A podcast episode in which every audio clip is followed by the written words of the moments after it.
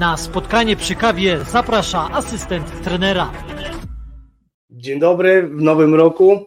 Cześć Norbercie. Witam. Bardzo się, cieszę, bardzo się cieszę, że znalazłeś czas, że przyjechałeś tutaj do nas na to spotkanie.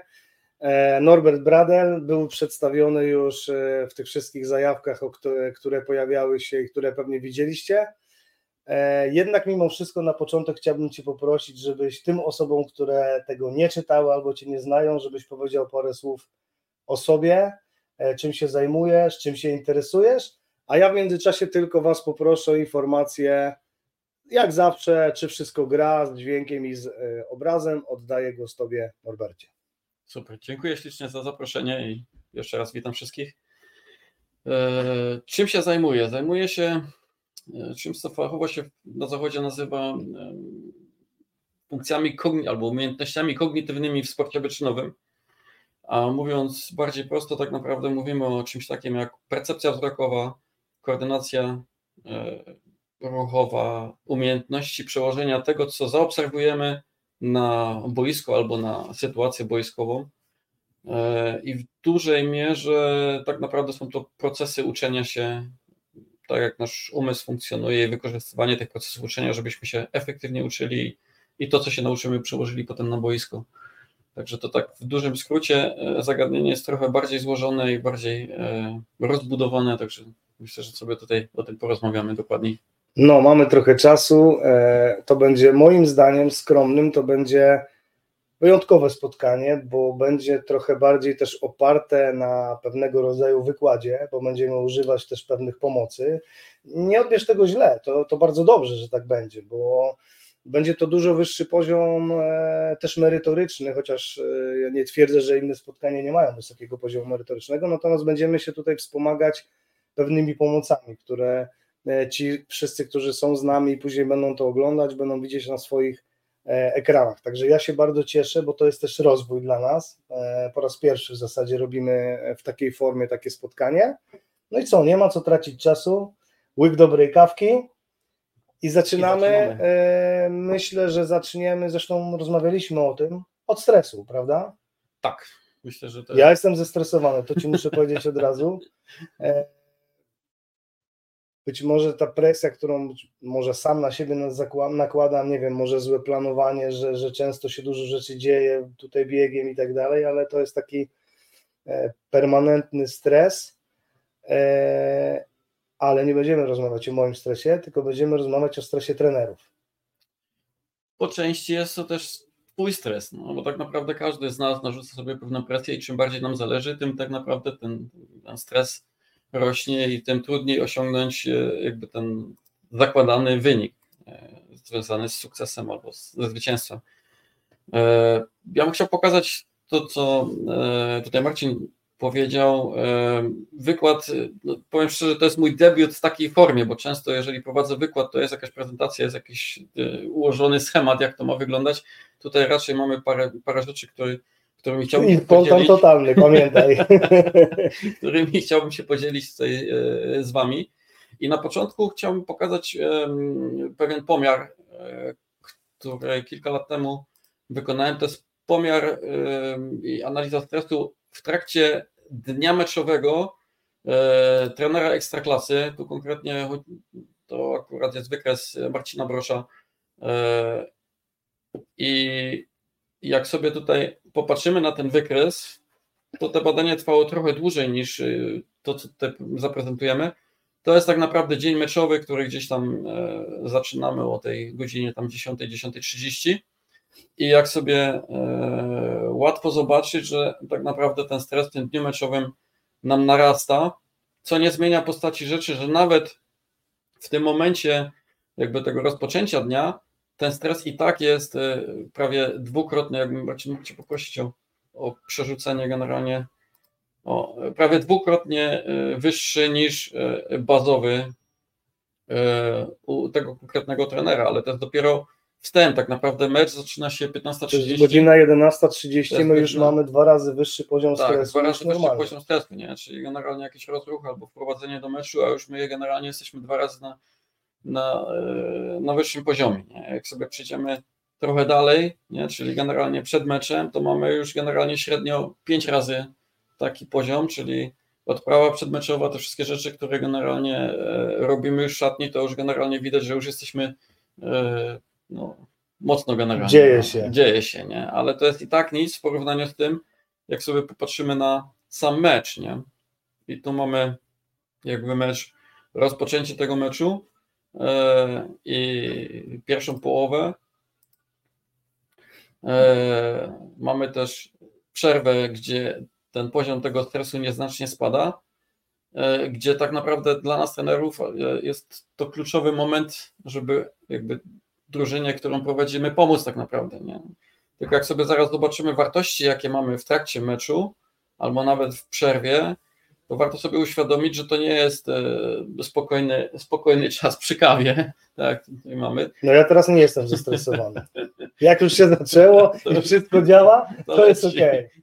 Czy to jest dwudziestokrotność tak. zwykłego poziomu stresu? Tak. 24-krotność? Tej konkretnej osoby, tak. Konkretnie akurat Marcina Brosza, to jest 24-krotność akurat nie. Czy to, jest, czy to nie jest zagrożenie jakieś dla zdrowia? To znaczy, e, jeżeli sobie, bo tu jest akurat poziom stresu, e, jeżeli wzięlibyśmy sobie tętno tutaj, którego tutaj nie ma, to też jesteśmy na poziomie generalnie między 120 a 160, nie? Mówiłeś mi kiedyś, że około 140 chyba, kiedy trener tak. wcale nie wykonywał jakichś dokładnie, ruchów, stojąc. Dokładnie tak, nie? Czyli, e, a miałem też trenerów, którzy generalnie dobijali powyżej tam 180, nie? Stojąc przy Na linii de facto. Tak, nie? Czyli de facto e, tutaj widać, że bez, te, bez ruchu, bez wysiłku można bardzo szybko napędzić serducho i jakby cały nasz układ nerwowy i w takiej sytuacji bardzo trudno się funkcjonuje, nie? trudno mówić o. A zobaczmy, co się dzieje w przerwie. Dokładnie tak. Zobaczmy, co się dzieje w przerwie i tu mamy, mamy jakby 15-krotność, 15-krotny poziom generalnie od takiego normalnego. Nie? Czyli to też sytuacje, które czasami w przerwach się dzieją, e, to też nie jest e, normalna sytuacja. Nie? E, dodam do tego, że to był mecz wygrany, gdzie bramka generalnie padła w pierwszej połowie, tam w pierwszych minutach tej pierwszej połowy i widzimy potem, co się w drugiej połowie dzieje, nie? Jak to już tutaj, jest hardcore totalny. Jak tutaj generalnie wszystko, wszystko leci do góry, ale najciekawsze jest e, moim zdaniem też to, co się dzieje po meczu, jakbyśmy mogli przełączyć na sytuację pomeczową. I teraz, e, jeżeli popatrzymy na to, co się dzieje po meczu, to mamy generalnie, ok, radość z wygranego meczu, Trochę inaczej to wygląda, jak mecz y, jest y, przegrany. Wtedy ten poziom generalnie stresu utrzymuje się trochę dłużej. E, ale tu mamy takie sytuacje, jak na przykład w ekstraklasie konferencje prasowe, takie rzeczy, rozmowy z dziennikarzami, gdzie tak naprawdę trudno jest w tej sytuacji zachować y, no, tą zimną krew, a tak naprawdę to jest jakby też element tej tutaj naszej pracy rozmowa z dziennikarzami i utrzymanie generalnie jakby tej, nerwów na wodzy. tych nerwów na wodzy i tak naprawdę przekazanie e, w krótkich żołnierskich słowach tego, co, co chcielibyśmy o tym meczu powiedzieć, albo jak ten mecz chcemy, chcemy ocenić. E, I tu warto zobaczyć, że tak naprawdę, jak sobie zobaczymy, do 22 ten poziom stresu jest w dalszym ciągu bardzo wysoki, mimo tego, że ten mecz e, został wygrany. I zakończony już dawno. I dawno zakończony, nie? I tutaj często mhm. też e, słyszę i też tak przez no, sporo lat generalnie też w Ekstraklasie pracowałem, czy, czy w e, innych ligach, że trenerzy mają ten zwyczaj, żeby po meczu analizować generalnie mecz. Okay. E, I pojawiają się różne wnioski, różne generalnie dyskusje są prowadzone nawet w sztabach trenerskich. To warto na tej podstawie zastanowić się, czy czy takie analizy generalnie są. Czy to jest dobry czas na dobry czas analizę? Jakbyś pamiętasz mniej więcej liczbowo, jak to wygląda w relacji do meczu, bo tam mówiliśmy o 840, tam dwudziestokilkukrotne tak, przekroczenie. To, to za chwilę też nam wyskoczy generalnie. Aha, czyli jeszcze jedziemy tak, dalej. Jak sobie jedziemy dalej, to, A, to widzimy, że nawet o 22 mamy czterokrotność generalnie tego, nie? Także a czasami generalnie siedzi się dłużej i tak to są takie elementy, które, które czasami e, nie pomagają, a wręcz generalnie jakby po takich, szczególnie po przegranych meczach, tak jak powiedziałem, ten, ten poziom się utrzymuje dłużej i najzwyczajniej w świecie e, czasami warto po prostu, po prostu po takich meczach wziąć generalnie tą swoją pracę, zamknąć w szatni i pójść do domu. A kiedy wyrównuje się ten poziom stresu? Jak sobie przełączymy na następny slajd, tutaj też Ci poproszę, to zobaczymy, że nawet generalnie jakby tutaj faza snu i że dość długo, dość długo trwało generalnie schodzenie do normalnego poziomu i dopiero gdzieś tam siódma, siódma 40 generalnie dochodzimy do takiego normalnego poziomu. E, tylko tak jak mówię, z założeniem, że mamy sytuację z, z po wygranym meczu, mamy generalnie... I mecz było 15.30, czyli zakończył był, się Dokładnie tak, mecz było 15.30. Do tego jeszcze dochodzą e, inne elementy, w zależności od sytuacji, czy to jest gra generalnie, jesteśmy w środku tabeli, czy gramy utrzymanie.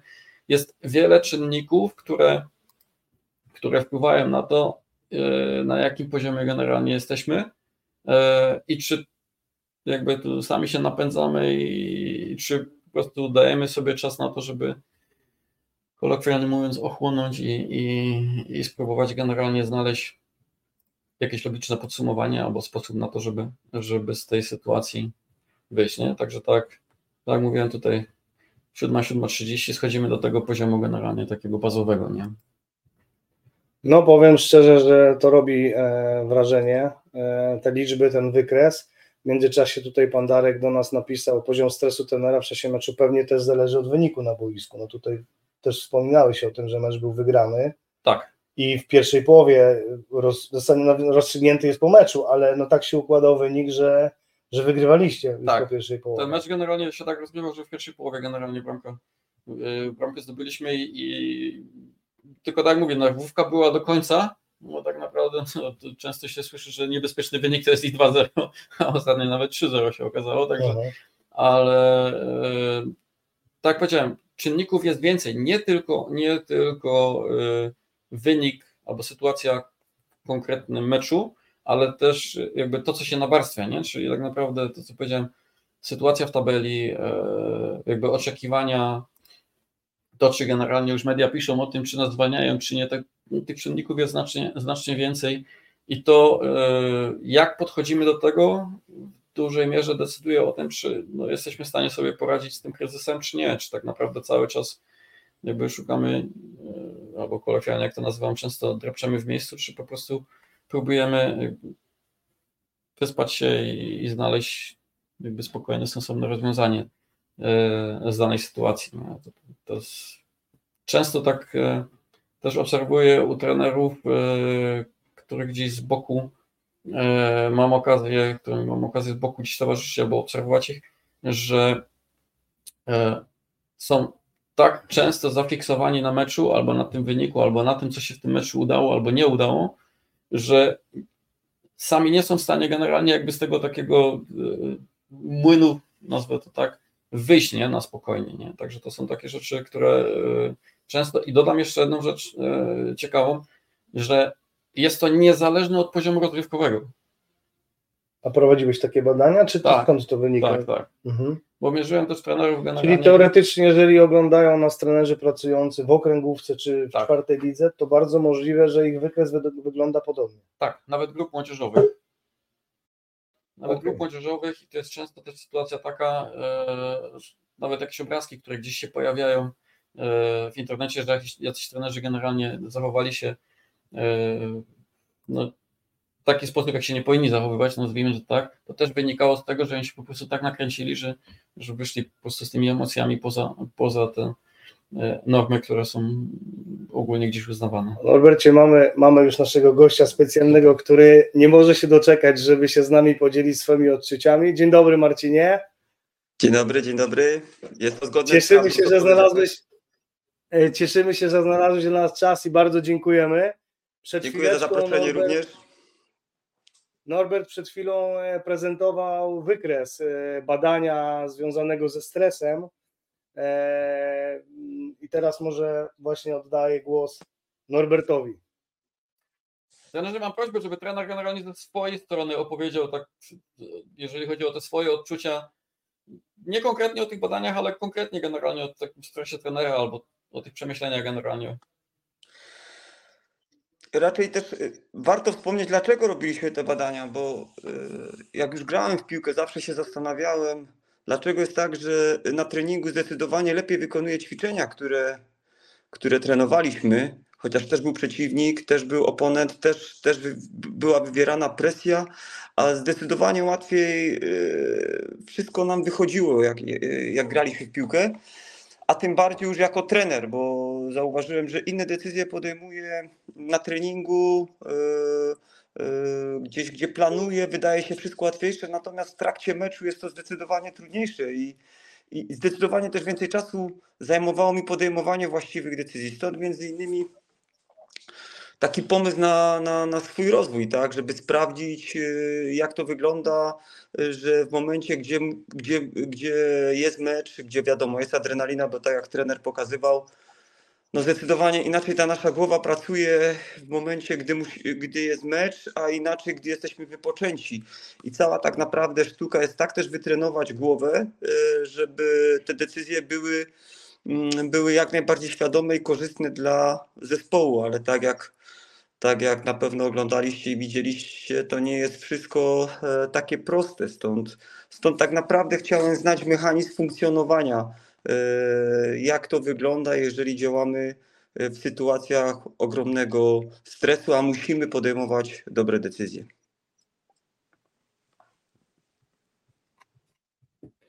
Coś jeszcze? Super, dziękuję. Teraz tu akurat się pojawia pytanie, co w takich sytuacjach yy, trener poleca, bo ja za chwilę też generalnie tutaj jest pytanie, no może Marcin jakbym prosił. Ja rozumiem, że wyście tak. to omówili, więc tu do tego nie będę, nie będę wracał, tak? I... A to jest chyba pytanie bardziej do Ciebie, mi się wydaje w kontekście tego, tego wykresu, więc może to zostawimy już y, jak y, skończymy rozmawiać z trenerem, może jeszcze ja może, ja może, ja może dodam taką rzecz, bo, bo, bo, bo, to jest tak, pierwsze jest geneza skąd się bierze, jak zaczynamy rozumieć to jak, jak zrobić, żeby być lepszym trenerem, krótko mówiąc, żeby te decyzje podejmować bardziej y, odpowiednio bym powiedział, bo w naszym zawodzie jest często tak, że gramy mecz w sobotę, w niedzielę rano się budzimy, już po meczu czujemy, że mogliśmy coś zrobić lepiej. W niedzielę się budziłem i nie wierzyłem niekiedy, że dokonywałem takich zmian w takiej minucie, w takiej sytuacji. Niekiedy te zmiany nie tylko nic nam nie dawały jako e, zespołowi, a wręcz odwrotnie. Więc, więc stąd, tak jak mówiłem, ten samorozwój i e, na pewno co jest ważne, to, to na bazie tych badań zacząłem inaczej współpracować ze swoimi trenerami, jak gdyby tak, że pracowaliśmy w tygodniu, e, wiedzieliśmy jak gdyby od poniedziałku, wtorku już planowaliśmy mikrocykl i wiedzieliśmy na co mamy zwracać uwagę. Dzieliliśmy się e, pod względem obserwacji meczu, e, co każdy trener, na co szczególnie miał zwracać uwagę, tak? I o ile ta pierwsza połowa to jest planowanie tego, co robiliśmy w tygodniu, plus, plus odprawa, o tyle przerwa w trakcie meczu, to jest w pierwszej kolejności te pierwsze 5 minut przerwy z tych 15, to jest tak naprawdę y, trochę zresetowanie głowy i zbieranie informacji od trenerów, tak? Czyli te dojście jak gdyby y, z ławki rezerwowych do szatni dla mnie to jest y, trochę zbieranie tych informacji takich dodatkowych, czyli to, czego jeszcze nie wiedziałem w trakcie meczu. Jak gdyby oprócz swoich obserwacji, oprócz, oprócz doświadczenia, które przez lata y, trener nabył, to, to dodatkowo zbieram informacje od trenerów, oprócz tych oczywiście, które do mnie dochodzą bezpośrednio, tak. Bardzo ważne i bardzo ważne już tak tak w zespole pracowaliśmy, żeby, żeby te zdania były krótkie i najbardziej właściwe, tak?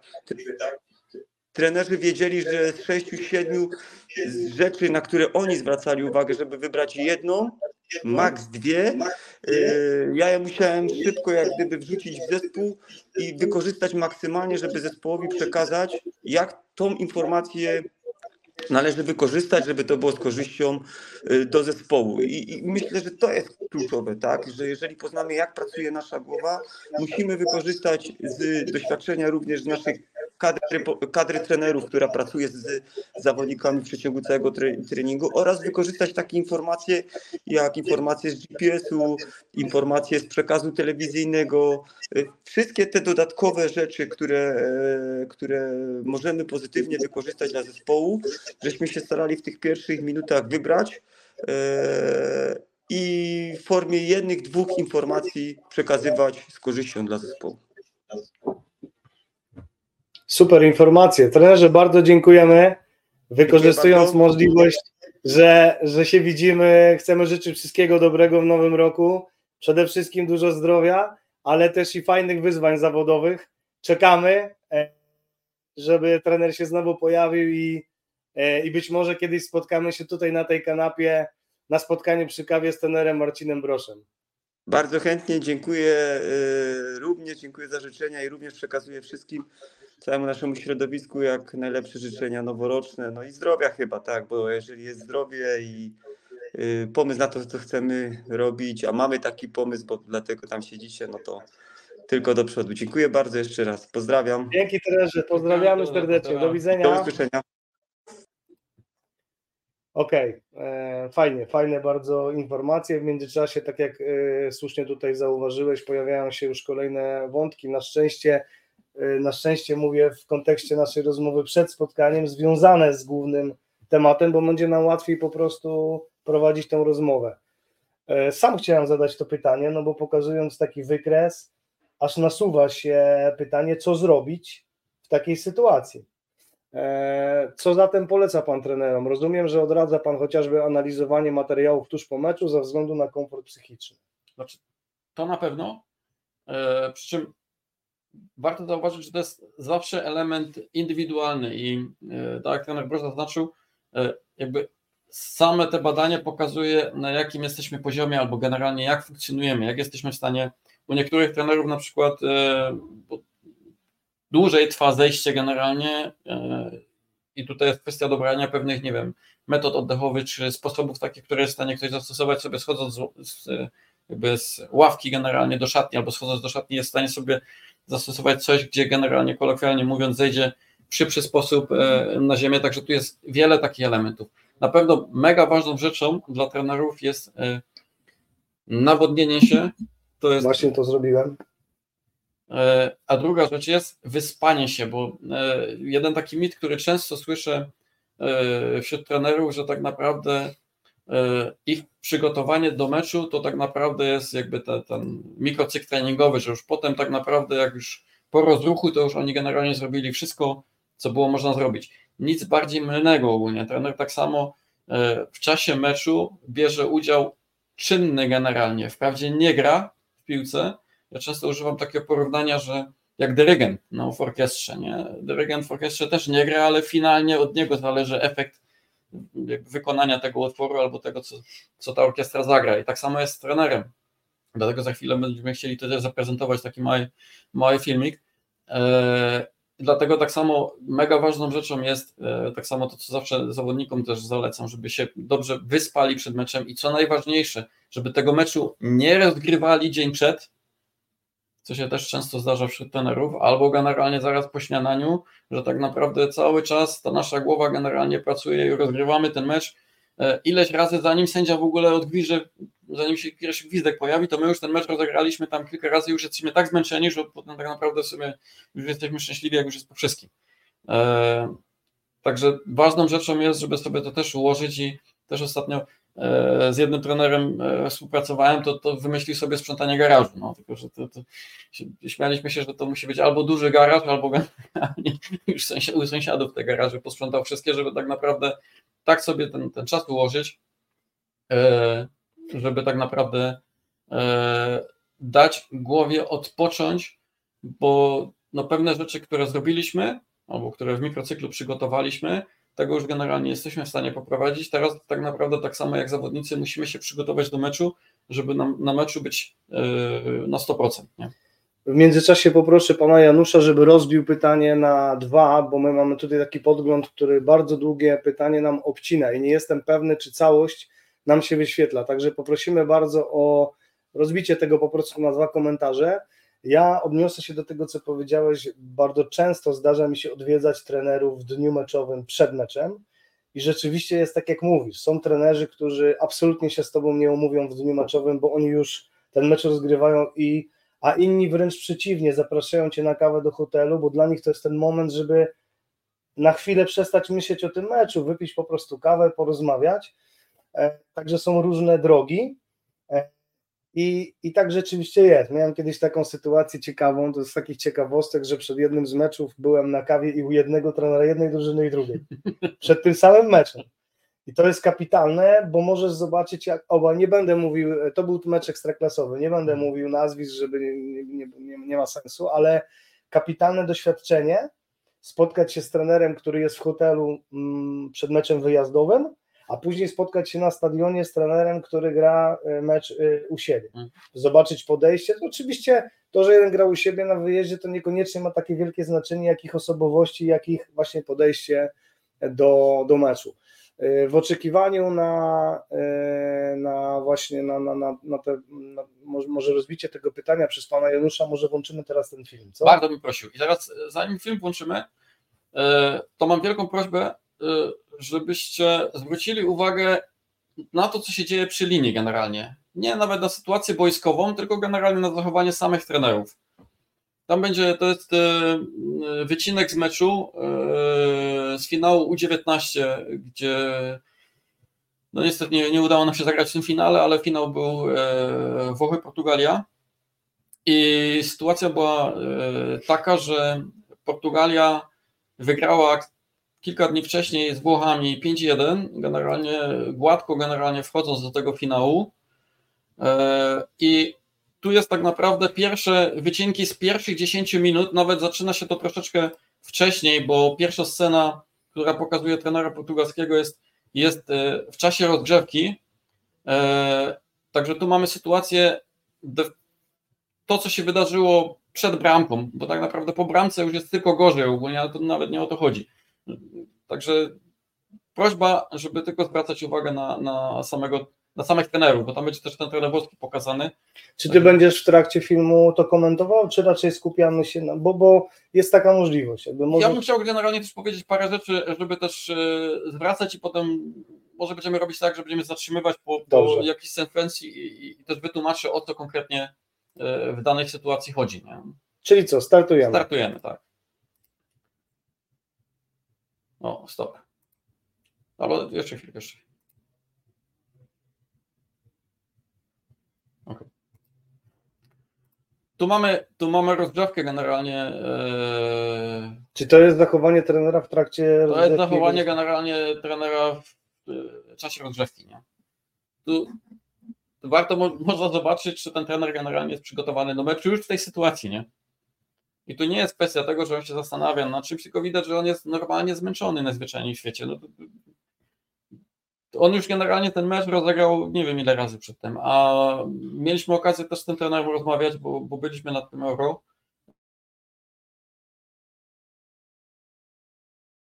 E, przesympatyczny e, trener, bardzo taki żywiołowy, uśmiechnięty, a mecz w mojej ocenie to on przegrał, nie jego chłopcy, on przegrał generalnie w tej, e, ten mecz bo tak jak powiedziałem wcześniej, kilka dni wcześniej no, z łatwością generalnie ograł ten Włoch. Może ja jeszcze raz to cofnę ten, ten, ten elemencik.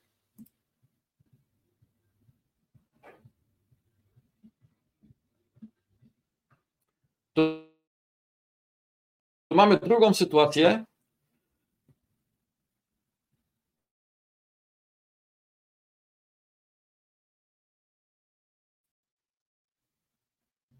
O. No stop. Ogólnie tu były dwie sytuacje. Za chwilę ten sam początek będzie jeszcze lepiej widoczny. Zobaczmy, że to jest pierwsza minuta. Eee, jeszcze, jeszcze. I za chwilę to lepiej zobaczymy ogólnie. Eee, sam początek. Eee, drużyna Portugalii atakuje, a, a, a trener idzie w przeciwnym kierunku. Nie? Za chwilę to zobaczymy w kolejnej akcji, że po prostu tak ten dyrygent, no, orkiestra gra, on po prostu inny utwór tutaj dyryguje, nie? Ale e, a druga sytuacja jest taka, że tu sytuacja, ok, dojechaliśmy do pola karnego, nie skończyło się strzałem, ale pierwsza reakcja jest zawód tego trenera, nie? Mhm. on się odwraca w ogóle od, od drużyny, dopiero później reflektuje się i zaczyna jakoś dyrygować, nie? Jedźmy sobie dalej. O tu, co, może jeszcze chwilę? Warto też zwrócić uwagę na trenera, na trenera włoskiego, który generalnie e, też dyrygował drużyną, ale po pierwsze wykorzystywał przerwy w grze do tego, a po drugie robił to e, w bardzo taki e, albo bardzo emocjonalny, albo taki generalnie stanowczy sposób, gdzie od razu też swoją postawą, on tego nie widać tutaj e, na tym filmie, bo tego nie mam ogólnie, bo ten mecz miałem okazję obserwować, na żywo generalnie emanował w ogóle takim spokojem. Oni nawet jak, jak pierwszy mecz e, przegrali generalnie e, w tym turnieju, to on nawet schodził generalnie i też po nim nie było widać, że on mecz przegrał. On po prostu schodził i był, emanował sobą generalnie pewność siebie, że my i tak generalnie tutaj w tym turnieju przyjechaliśmy po coś, żeby Także warto nawet od tyłu e, zwracać uwagę na, na tego trenera włoskiego, który jest w garniturze po prawej stronie. Nie? Jakbyśmy mogli puścić.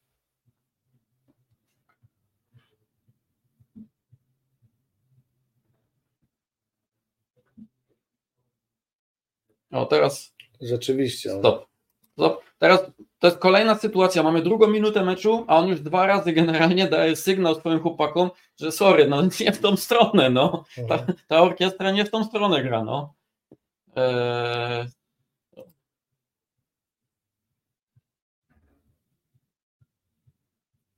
No, tu mamy trenera włoskiego, nie, który wykorzystał sytuację, piłka wyszła na aut,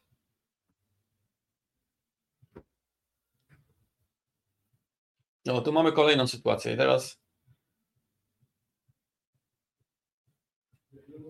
widać w ogóle, nie czy zwróciliście uwagę, jaka nerwowość była u tego. On z nogi na nogę przestępował generalnie przy tym znowieniu, a jak się popatrzy tu na tego trenera włoskiego, ten trener włoski stoi generalnie jak, jak, jak, jak posąg. Nie? Tu w ogóle bardzo dużo takich mikroruchów nerwowych u tego trenera włoskiego, który we wcześniejszych meczach w ogóle nie miały miejsca. A bo to też jest ważne, że tak. on się tak wcześniej nie On się wcześniej tak nie zachowywał, nie? Tak jak powiedziałem, ten wcześniejszy mecz, ten, który rozgrywali jeszcze o, tu widać właśnie takie ok, po falu, super, po fali, oczko, gramy dalej, nie? Tu widać o kolejną sytuację, trener włoski stoi, a tu cały czas jest gestykulacja, cały czas jest próba generalnie korygowania tego swojego zespołu.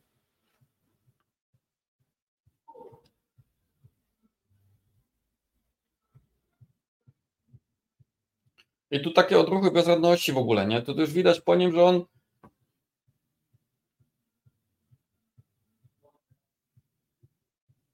Zwracamy uwagę, że jest dziesiąta minuta meczu. Dziesiąta minuta meczu. 0-0. A to są w sumie jego jakby. No, dajmy tą sytuację z powrotem. O, to jest jakby kluczowa sytuacja w mojej ocenie, bo mamy sytuację, gdzie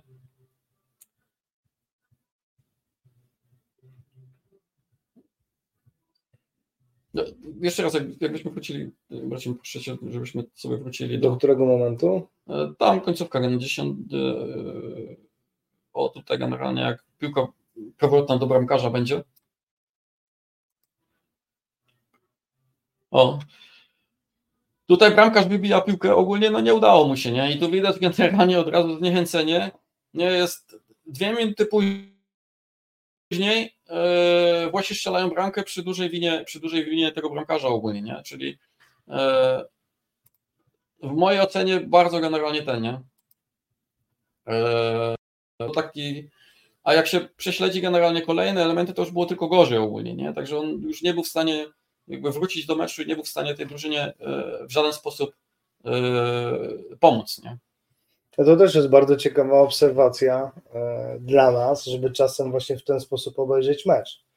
E, tylko to się pewnie da tylko na stadionie, no bo telewizja rzadko będzie taki kadr pokazywać, żebyśmy widzieli trenera. Ja akurat bardzo często oglądam trenerów na meczy, no bo z racji tego, co robię, mnie to interesuje. No bo zwróciłeś uwagę na taki aspekt bardzo ciekawy. Rzeczywiście cały czas ta mowa ciała, no jeżeli zawodnicy, a wiemy dobrze, że zawodnicy zerkają, no to dostawali takie sygnały nie najmocniejsze, nie wspierające za bardzo. To fajnie widać właśnie, jak się analizuje dwóch trenerów, jak się patrzy na mecz i, ogląda się generalnie dwóch trenerów, to widać generalnie, który trener e, swoją postawą e, jakby daje pewność siebie mhm. chłopakom, a który generalnie jeszcze tą pewność siebie generalnie z każdym zagraniem albo z każdym nieudanym zagraniem jakby podkopuje, nie? I to są takie potem sytuacje, yy, które, tak jak powiedziałeś, fajnie się obserwuje, jakby jak, jak ma się okazję z drugiej strony, bo to telewizja to nie, nie zawsze pokazuje. Yy, na pewno warto generalnie, na pewno warto też yy, samemu sobie generalnie, bo to też czasami jak, jak współpracuję z trenerami, to też takie analizy robimy, też sobie generalnie o takich rzeczach rozmawiamy i, i warto wtedy generalnie też e, tak trochę na siebie spojrzeć, bo tu jest e, bardzo ciekawe pytanie, generalnie teraz mi to... To tutaj, prawda? Nie, nie, nie od Janusza, tylko tam było pytanie, jak zdjąć, o tutaj, tutaj od Łukasza, ściąganie stresu z zawodników. Czyli istnieje coś takiego w aspekcie psychologii. Ja, trener, odpowiadam za wynik, wy, zawodnicy, realizujcie swoje zadania. Mm. I dalej, czy to wpływa na zwiększenie stresu? To znaczy, to na pewno e, wpływa na zwiększenie stresu, bo po pierwsze, e, jakby takie roz, rozdział, rozgraniczanie e, nie jest ogólnie dobre, bo wspólnie albo wygrywamy, albo przegrywamy. I przy czym ja bym zaczął od tego, że ściąganie stresu zacząłbym zawsze od trenera, nie? Czyli pierwszą rzeczą, żebyśmy sami z siebie generalnie byli w stanie zdjąć presję i stres. E, często jest też tak, że sami trenerzy nie są świadomi tego generalnie, pod jakim napięciem stoją i jak są zestresowani. I dopiero potem, jak się robi taki pomiar albo generalnie analizę taką, to, to i się potem od, rozmawia, to sami sobie uświadamiają, że, że tak jest. Albo jak e, na przykład przysługuje w szatni generalnie w odprawie przedmeczowej albo e, w przerwie, że tak naprawdę tutaj no, trenerzy nie zawsze pomagają swojej drużynie. Także zacząłbym od tego, że pierwszą rzeczą, żebyśmy ściągnęli generalnie stres e, z siebie jako tego pierwszego trenera, bo wtedy łatwiej generalnie jest też, żeby po pierwsze dotrzeć do, do chłopaków, a po drugie generalnie też ich nie stresować tym, bo jak, jak wejdziemy jak burza gradowa w przerwie i, i, i zaczniemy generalnie wszystkim mówić, jak to źle w piłkę gramy albo czego nie umiemy, to, to ciężko, ciężko y, mówić o ściąganiu jakiegokolwiek stresu. I drugą rzeczą jest też jakby potem y, jakby sam przekaz, nie? czyli y, ja odpowiadam za wynik, to, to nawet jak powiemy, że ja odpowiadam za wynik, to i tak żaden chłopak albo żaden zawodnik w to nie uwierzy, bo tak naprawdę każdy gra po to, żeby, żeby wygrać i kwestia jest tego typu, żebyśmy tak naprawdę te zadania rzeczywiście e, rozliczali, czyli rozdzielali i rozliczali zadania, ale też e, jeżeli chodzi o zdejmowanie presji, to to jest e, w aspekcie psychologicznym rzeczywiście sporo opracowań, które pokazują, że, że można to robić, ale nie w taki sposób, w prosty sposób, że mówię, wchodzę do szatni, mówię, ja biorę wynik na siebie, a wy tylko grajcie. No to takie, takie proste to nie jest niestety. Nie? Mówił też wcześniej trener Marcin Brosz o tym samorozwoju, i ty teraz wspomniałeś o tym zdejmowaniu stresu z siebie. Jak, jak to robić? Jak pracować nad sobą? Jak pracować nad sobą? E, no jest wiele metod. Najprostszą metodą jest jakby e, taki pierwszy element, czyli poznanie siebie troszeczkę, nie? Tylko, że często jest tak, że. Tylko pewnie fajnie by było jednak takie badanie zobaczyć. Ja nie mówię tu, że zachęcam wszystkich do robienia badań, ale jednak tak jak powiedziałeś, nie zdajemy sobie często sprawy z tego i nam się wydaje, nie, ja to nie jestem zestresowany. Dlatego mówię, często jest tak, że przychodzą do mnie zawodnicy albo trenerzy z problemem stresu i my rzeczywiście też takie badania robimy i mówimy, no wszystko fajnie, tylko jakby stres nie jest twoim problemem. Stres jest objawem, ale nie problemem. Nie? Problem jest gdzie indziej i tak naprawdę jest kwestia znalezienia tego, co jest, co generuje ten stres. Nie? Stresora, tak? Tak, tego stresora. Nie? Czy to jest czy to jest element emocjonalny, czy to jest na przykład e, element, który ostatnio zauważyłem, mocno się nasila, związany ze wzrokiem na przykład, nie? I o, to, to jest dobry moment, żebyśmy na przykład, jakbym Cię mógł poprosić Marcinie, jakbyśmy wyświetlili e, tutaj takie badania szkieł kontaktowych. E, nie, nie, nie, to, Ale to zaraz wyświetlimy. Wyświetlimy. Tak, właściwe. To będzie które? Szkła kontaktowe, to będzie ostatni moment. O. Proszę bardzo. I tu jest e, taki e, wykres radarowy, który to jest inne badanie, które pokazuje e, percepcję wizualną jednego z trenerów. I tu też generalnie był w jego mniemaniu generalnie problem stresu, przy czym ten stres u niego nie był aż tak wysoki, też, też żeśmy uznali, że to nie jest problem stresu, i zrobiliśmy właśnie badania, jeżeli chodzi o percepcję wzrokową, taką, którą wykonują zawodników. I to jest trener, który generalnie na co dzień chodzi w okularach, a na meczu ubiera szkła kontaktowe. I e, sytuacja była taka, na tym, na tym wykresie widać e, te, ten, ten ciemny wykres, To Może jest, e, jeszcze powiększę troszeczkę. nie wiem czy to, o właśnie jakby, Już bardziej da się, da się powiększyć, żeby, żeby było lepiej widać. A wiesz co, jeszcze możemy spróbować zrobić to w ten sposób. To tu na samym tym. O, W którym, w którym miejscu? O, o, o idealnie. tak będzie dobrze? Tak. I teraz e, tu mamy dwa wykresy na siebie, na siebie nałożone e, i mamy taki wykres e, jasno-niebieski i taki ciemno-niebieski. Ten ciemno-niebieski to jest wykres generalnie zrobiony w okularach. Źle mówię, ten ciemno-niebieski jest zrobiony tak w okularach, a ten jasno-niebieski jest w szkłach kontaktowych. I teraz jak popatrzymy na ten, na ten wykres, to widać, że ten, że e, jakby te szkła generalnie e, są źle dobrane ogólnie, nie? Bo jak popatrzymy sobie na pierwszy parametr z góry, jakby na godzinę 12, to w okularach generalnie e, ten trener lepiej widzi niż w tych szkłach kontaktowych. Nie? I to jest taki element potem, jak on na meczu generalnie jakby zaburzamy percepcję wzrokową takiego trenera, który jest głównym narzędziem w czasie meczu, nie? Bo tak naprawdę no, to, co widzimy, to, to e, na bazie tego podejmujemy decyzję, to wtedy tak naprawdę e, zaburza mu się jakby ten główny parametr. E, ok, parę innych generalnie jest lepszy, ale ten główny parametr u niego jest zaburzony tak naprawdę i to, to była jakby główna przyczyna u, u tego konkretnego trenera, jak się udało generalnie jakby ten deficyt poprawić, w sensie e, poszedł e, i wykonał generalnie sobie dobór tych szkieł i wykonał generalnie poprawnie szkła, to jakby ten, ten element stresu generalnie u niego się też e, mocno obniżył, ale to jest też temat, który często jest u zawodników też, bo mamy zawodników, którzy na przykład trenują bez szkieł i grają w szkłach kontaktowych, albo generalnie grają w szkłach kontaktowych, które są źle dobrane, Także jest wiele elementów. Jak sobie popatrzymy, ogólnie też e, te szkła kontaktowe też zaburzają też inne czynniki e, poznawcze, bo my często tylko patrzymy na wzrok u zawodników przez pryzmat jakby ostrości widzenia, czyli okulisty tak, tak zwanego, nie? Okej. czyli tablica Okej. Snellena, literki Mhm. i tak dalej. A e, wzrok sportowca to nie jest tylko e, ta, nazwijmy to tablica Snellena, chociaż to i tak też często jest pomijane. Tak naprawdę jest wiele czynników, o których, o których dzisiaj się e, mówi w sporcie wyczynowym.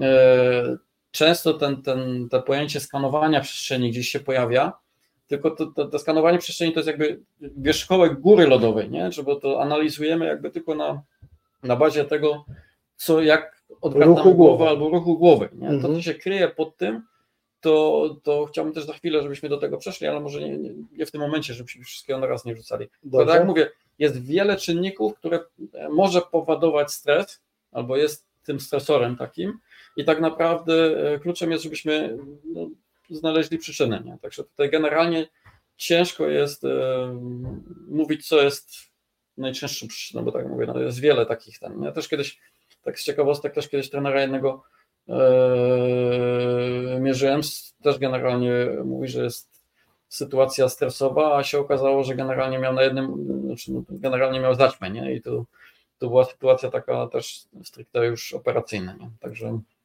tak to, tak to wygląda i tych, tych przyczyn może być wiele. E, Nie wiem, czy przechodzimy dalej, czy może będziesz chciał odpowiedzieć na któreś z tych pytań, bo one wciąż dotyczą stresu.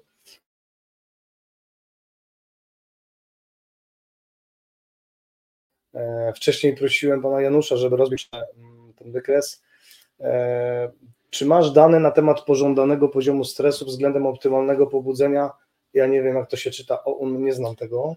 E, Czy można ten poziom wyznaczyć jak poziom tętna względem optymalnego pobudzenia serca? Później przejdziemy do drugiej części. To znaczy, jeżeli chodzi o taki optymalny poziom stresu, to jest, e, tak Janusz zaznaczyłeś, to jest bardzo indywidualny temat e, i tutaj też e, jest kilka takich podręcznikowych wartości, ale powiem szczerze, ogólnie jeszcze mi się nie zdarzyło, żebym e, miał trenera, który generalnie gdzieś w tych wartościach takich podręcznikowych e, funkcjonuje, tym bardziej, że te badania, które, które e, robię w czasie meczu, to jest in, zupełnie inna sytuacja niż jak ktoś robi badania, nazwijmy to w sterylnych warunkach, generalnie Jasne. gdzieś jakby bez obciążenia tego meczowego. Także tutaj o, to o pewnych rzeczach trudno mówić i poziomach takich trudno mówić. Też u trenera, jeżeli chodzi o, o trudno mówić o takim pobudzeniu, bo jeżeli chodzi o zawodników, to to, budzenie, to pobudzenie jest ważne, żeby generalnie siłę mięśniową i inne generalnie parametry psychomotoryczne wygenerować.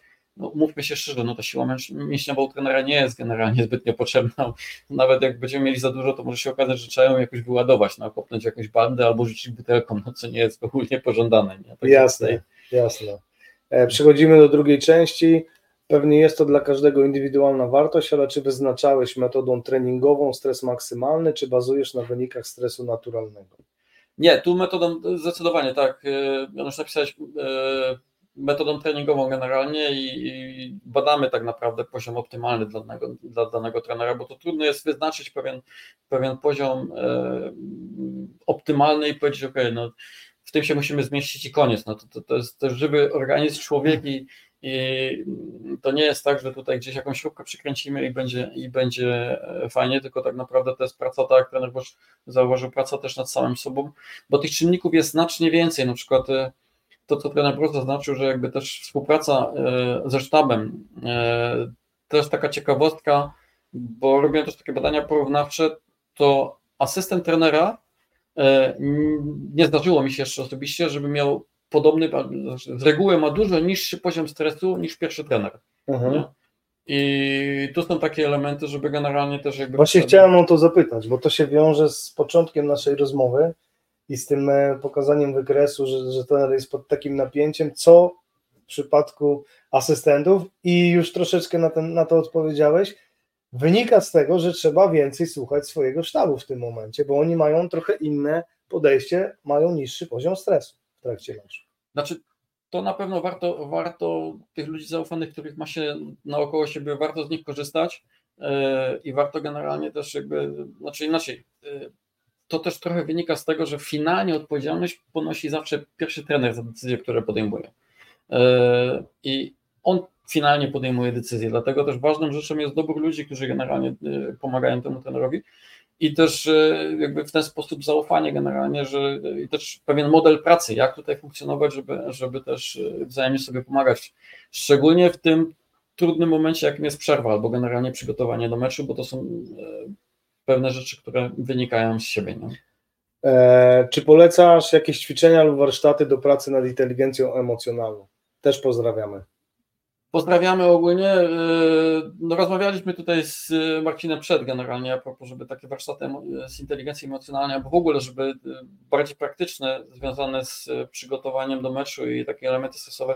Na razie rozmawiamy o tym. Będziemy, będziemy chcieli coś takiego zrobić. E, tym bardziej, że to spotkanie nam pokazuje, że to jest temat, który zdecydowanie warto pociągnąć dalej i nie poprzestać na, na takim te, teoretycznym pokazaniu, tylko spróbowaniu potrenować, więc y, po zakończeniu tego spotkania my sobie tutaj jeszcze porozmawiamy i być może uda nam się zaproponować Wam e, takie warsztaty, tylko od razu zaznaczamy, zgodnie z tym, co Norbert mi tutaj przed spotkaniem powiedział, to musi się odbyć stacjonarnie, takich rzeczy nie zrobimy online.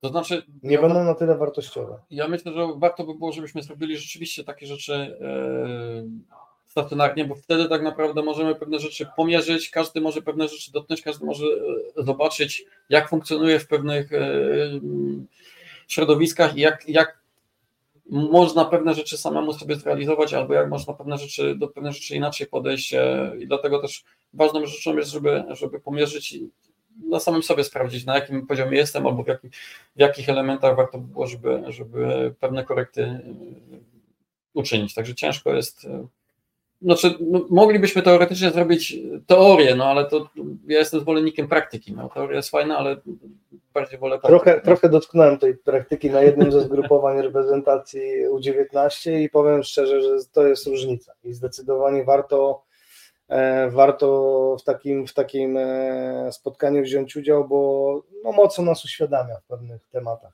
Pamiętam, to było w Siedlcach, byłem razem z Grześkiem, przećwiczyłeś nas tam i wykazałeś nam, to naprawdę wtedy do nas dociera, docierają te kwestie. Słuchajcie, mamy, yy, no tak, czy w przerwie meczu yy, podajemy zawodnikom kofeinkę, a sztabowi kropelki na serce. No to jest dobre. Tak, mamy tutaj jeszcze dwa pytanka i będziemy przechodzić dalej, bo... bo... To pytanie się gdzieś tutaj ten, bo mhm. bo to, to się ogólnie zazębia. E, bo my cały czas tak naprawdę mówimy o elementach, które e, albo inaczej, często jest tak, że w treningu piłkarskim albo w ogóle w ocenie sytuacji wojskowej e, bazujemy na tym, co widzimy. Problem, ale często jest w elementach, których nie widzimy.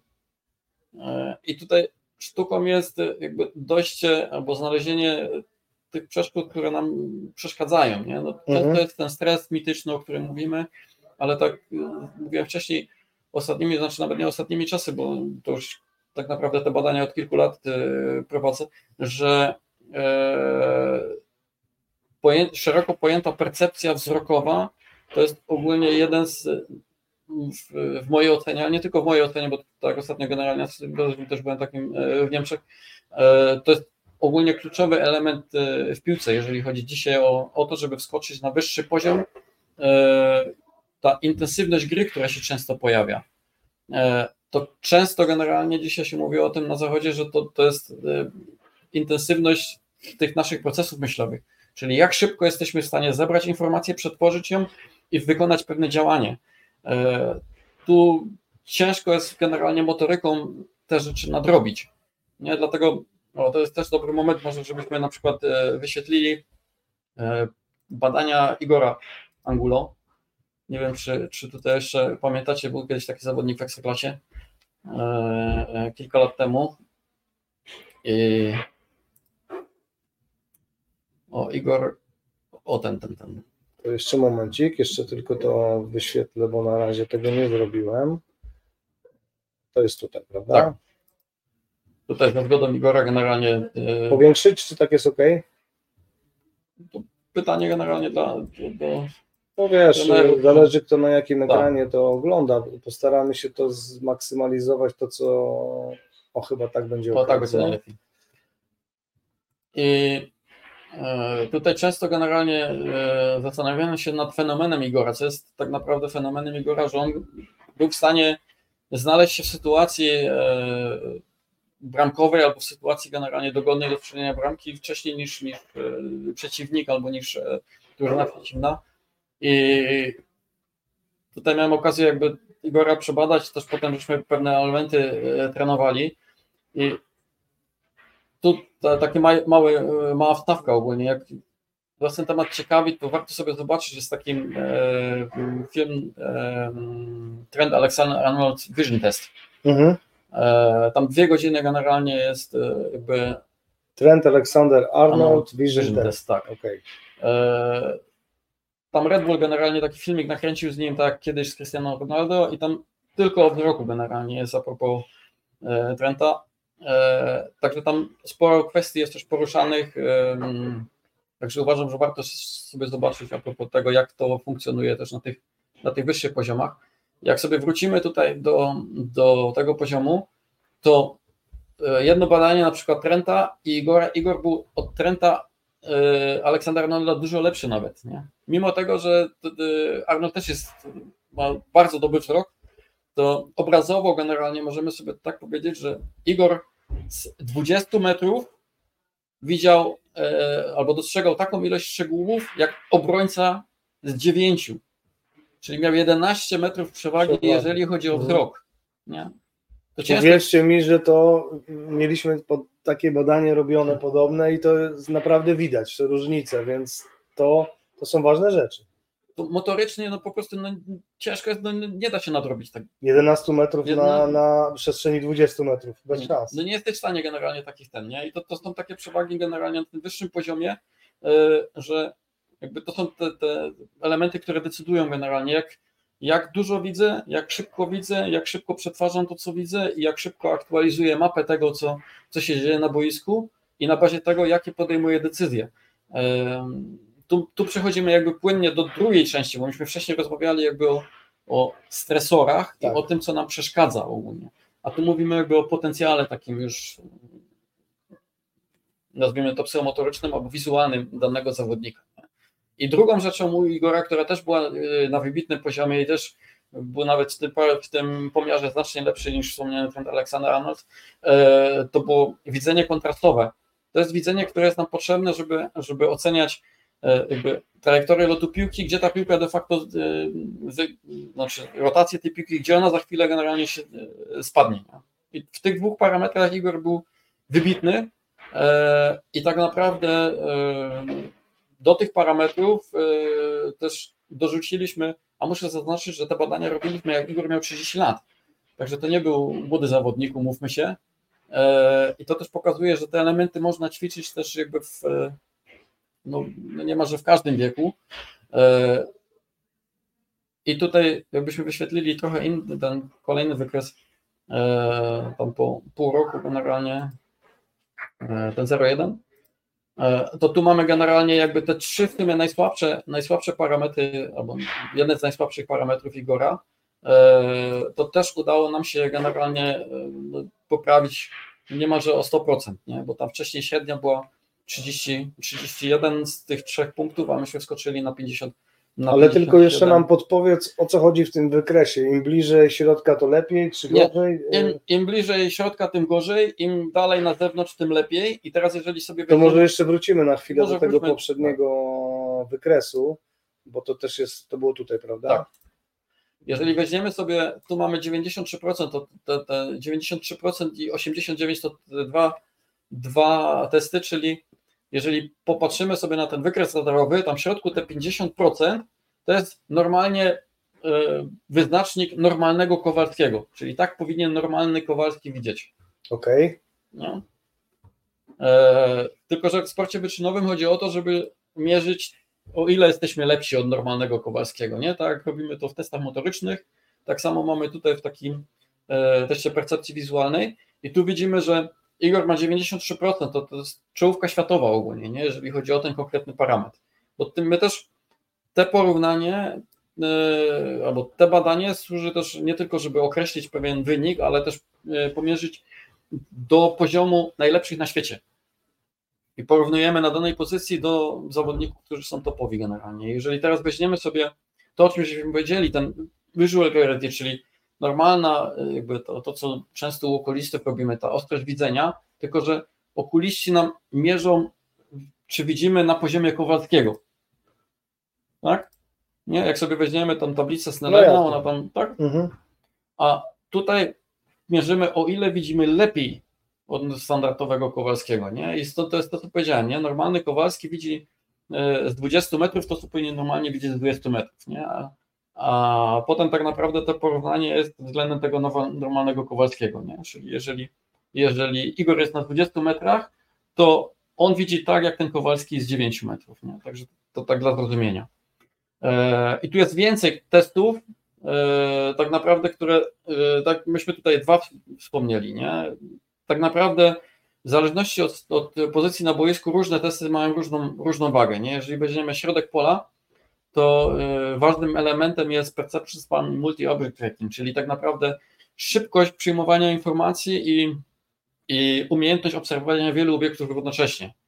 Także tutaj te dwa parametry y, z wiekiem jakby nam trochę słabną. To, tak jak powiedziałem, Igor ma 30 lat, a mimo tego te wyniki były y, no, na dobrym poziomie może nie wybitnym, ale e, po pół roku treningu udało nam się te, te, te parametry też podnieść. I też u Igora e, wynik e, widzenia przestrzennego, który też niestety w społeczeństwie zanika, a w piłce jest bardzo ważny, też był na, na dobrym poziomie. Nie? Także to są takie parametry, o których tutaj ten. Nie? Jeżeli weźmiemy sobie jeszcze tutaj ten parametr NAFA, Czyli tak naprawdę, jak jesteśmy w stanie szybko przerzucić wzrok z tego, co mamy pod nogami, czyli piłkę, do tego, co się dzieje na przykład 30, 40, 50 metrów dalej, nie? czyli tak naprawdę przerzucenie ostrości e, widzenia. To są wszystko parametry, które są e, w piłce bardzo ważne, które e, nie tylko można mierzyć, ale też można trenować, nie? bo tak, tak sobie zobaczymy na tym następnym tym, te, te, te trzy parametry, które tutaj przed chwilą były na, na poziomie tam no, no, na samym dole 49, 20, 26, to tak naprawdę po, po pół roku takich intensywnych treningów udało nam się tutaj podnieść do 86, 26, 57%, co jest e, dobrym, ale to też, tak jak powiedziałem, Igor generalnie zawsze był, e, mimo, mimo wieku, to może dziwnie brzmi i źle, uh -huh. ale e, bardzo otwarty i też jakby chciał się rozwijać i, i cały czas dążył do tego, żeby być lepszym zawodnikiem. Także to są takie elementy też, które takie fajne cechy, jeżeli chodzi o, o, o zawodników i sportowców. No. Okej, okay, wspomniałeś o, o tej zanikającej cesze w społeczeństwie związanej z przerzutnością y, jak to, ostrości, widzenia, tak. ostrości tak. widzenia, mhm. domyślamy się, czym to jest spowodowane. W sensie my się domyślamy, a ty wiesz. Chodzi o co? No chodzi o to, prawda? Tak, dokładnie tak. Chodzi o to. I teraz pytanie, co z tym zrobić? No bo spędzamy coraz więcej czasu, ja wiem po sobie, e, patrzę się tutaj i już do pracy mam okulary, bo mam problem, no muszę odsuwać e, ekran, bo już z bliska nie widzę jak to się przekłada na zawodników, na trenera, bo to jest też temat, którym, o którym się nie mówi. To jest właśnie ciekawa sprawa, że e, to nie tylko dotyczy zawodników, to przede wszystkim dotyczy trenerów, bo głównym narzędziem trenera jest wzrok. I to, czy analizujemy e, mecz na wideo, e, czy oglądamy go na żywo, finalnie musimy ten mecz obejrzeć i na bazie tego, tej informacji, którą zbierzemy, jesteśmy w stanie podjąć pewne działania, czy w mikrocyklu treningowym, czy e, później generalnie, jeżeli chodzi o dobro składu, czy, czy wybór, wybór No zobacz, nawet masz e, informacje, tak? Od 5 do 11 godzin młodzież siedzi. W... Tu, tu jest odpowiedź. Janusz generalnie fajną rzecz rzucił, nie? Tu jest po pierwsze odpowiedź, jeżeli mamy, e, siedzimy 5 godzin generalnie na małym ekranie, to, to ciężko jest ciężko jest generalnie z tym wzrokiem potem przerzucić albo wziąć tego zawodnika, który 5 godzin tak siedzi, na zupełnie inne przestrzenie, bo to telefony to jest jeden problem. Ogólnie drugim problemem jest y, jakby życie w dużych miastach, zabudowa, nie? To jest to, o czym brak rozmawiali, brak tak. przestrzeni ogólnie, nie? Tak Czyli nie, nie mamy tej możliwości, że teraz patrzymy tutaj blisko, a za chwilę widzimy y, obiekt 300 metrów tak. czy 500 metrów dalej i wtedy te mięśnie nam pracują. Dokładnie tak, nie? I warto sobie uświadomić, że to jest też mięsień, który jest za to odpowiedzialny. To jest tam drugi, bo trzeci najmniejszy mięsień w naszym ciele, który decyduje o naszym sukcesie. No dobrze, ale to, że to jest mięsień, to jest dobra wiadomość dla nas. Tak. Bo można. Bo można go trenować. Dokładnie tak. E, znaczy, oko w ogóle, e, tutaj mamy nie tylko ten mięsień potocznie nazywany akomodacyjny, który odpowiada za tą przerzutność wzroku, ale mamy też mięśnie, które trzymają generalnie gałkę oczną, które odpowiadają za za to, jak nasze oczy funkcjonują. To jest też trochę bardziej złożony proces, e, bo to nie jest tylko kwestia jakby e, samej ostrości widzenia, ale to jest też potem jakby e, to, jak informacje z oczu docierają do mózgu i co kora wzrokowa, która tu z tyłu sobie naszego, naszej głowy siedzą, co z tym de facto robi. No? Bo kolejnym problemem, który wynika trochę jakby z tej bliskości funkcjonowania, to jest to, że coraz trudniej mamy, albo coraz częstszy problem jest z widzeniem obłocznym. Nie? A w piłce, no tak samo jak mamy zawodników e, jednonożnych, no to na boisku też fajnie by było, żeby oni generalnie obłocznie widzieli. Nie? I to jest, to jest sytuacja taka, że często, często ci zawodnicy generalnie mają jakieś, albo każdy z nas ma jakieś oko dominujące. Tylko pytanie jest, na jakim poziomie jest ta, ta dominacja.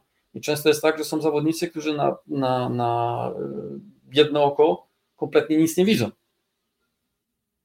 I to są sytuacje takie no, nawet trudniejsze niż to, że ktoś ma tylko jedną nogę grającą na boisku, nie? E, bo to paradoksalnie to oko decyduje, gdzie zawodnikowi się na boisku lepiej, lepiej. No, nie wiem, czy ja dobrze myślę, popraw mnie, bo ja mhm. jestem tutaj e, laikiem. Załóżmy, że bardzo słabo widzę na lewe oko, tak. a gram na prawym stronie boiska. Mhm. E, tak. No, jestem skrzydłowym. Dokładnie tak. Co wtedy? No to wtedy ten skrzydłowy co, co robi? No biega wzdłuż linii cały czas. biega wzdłuż prawej strony. ale jak się ustawia generalnie, żeby ten, jak się ustawia? No żeby prawą stroną, żeby widzieć. Dokładnie tak, gra tyłem do bramki przeciwnika, nie? I często my jako trenerzy mówimy, no ale to, to tak, dlaczego? Tak, dlaczego nie? Tak się nie da grać, nie? No ale to, to, wynika z tego, że ten zawodnik nie jest w stanie inaczej. Czyli jeżeli nie dowiemy się, nie sprawdzimy mu wzroku, to możemy nie wpaść na to, dlaczego on się ustawia w ten sposób. Tak. I chociaż będziemy nad nim pracować, a pamiętam kiedyś dałeś mi taki przykład, oczywiście nazwisk nie będziemy mówić, jednego zawodnika u was w kadrze U19, który był mm, bardzo wysokie miał umiejętności, ale w, ogóle nie wykonywał podań na dłuższą e, odległość. I Tak. się zastanawialiście, co się dzieje. Pamiętasz to? Tak. To, to, znaczy, to nie tylko w kadrze, bo takich zawodników generalnie już tam jest, jest sporo. Nie? Często jest taka sytuacja, że mamy wahadłowego albo skrzydłowego, który dojeżdża do linii i, i wrzuca piłkę generalnie no, kolokwialnie gdzieś, nie? Mhm. E, bo jak sobie rozbijemy tą sytuację, to nawet ten ktoś podnosi głowę, ale on ma ułamek sekundy na to, żeby podnieść tą głowę, ocenić sytuację w boisku i podjąć, jakby w głowie obliczyć, jak, jak ma zagrać piłkę, żeby ta piłka się gdzieś tam w konkretne miejsce dostała. I teraz jak sobie na przykład zmierzymy kilka rzeczy. Pierwsza rzecz to jest, e, często jest ten problem, że jak mamy wahadłowego, to, jest taki przykład, e, który ma te wspomniane prawe oko dominujące, to ciężko mu się generalnie na prawym wahadle gra, bo tak naprawdę te prawe oko to jest to, to świetnie Ławka dzieje rezerwowych na rezerwowych, na trybunach, świetnie, nie? Czyli żeby zobaczyć, co się dzieje w pole karnym, to on musi generalnie się odwrócić w ten sposób, żeby prawe oko złapało generalnie ten. Yy, I ciężko jest prowadzić piłkę i być jeszcze odwrócony w, tą, w ten sposób, Jasne. nie? Co za tym idzie, on tak naprawdę często, bo to też były takie badania i też takie okulusem, żeśmy robili e, okulometrem, że e, zawodnicy wtedy widzą tak naprawdę to, co się dzieje na, naj, najdalej do wysokości piątki, nie? nie? Czyli tak naprawdę on w taki sposób mniej więcej, nie? I teraz sytuacja jest tego typu, że jak mamy takiego zawodnika, to ciężko jest u niego wrzucić e, jakby kolejne badanie, nie? Czyli tak naprawdę ile czasu zajmuje mu podniesienie jakby tego swojej ostrości widzenia, tak żeby generalnie złapać, co się dzieje w pole karnym, bo też miałem takich zawodników w Ekstraklasie nawet, którzy, którzy średni czas akomodacji, czyli jakby przerzucenie tego wzroku z dołu do góry zajmowało mu ponad sekundę, czyli w tym czasie, w którym podnosił głowę, nie był w stanie generalnie nawet złapać ostrości. Nie? To jest jakby kolejny etap. Nie? I tutaj jest kwestia taka, że to oko, jakby pierwszą rzeczą jest wytrenowanie u takiego zawodnika tego, tego w cudzysłowie oko, bo to nie musi być związany problem z okiem, to może być związane z nerwem wzrokowym albo z korą. Jest wiele problemów, które mogą, albo wiele przyczyn, które mogą Mhm. jakby za tą funkcją siedzieć, albo dysfunkcją.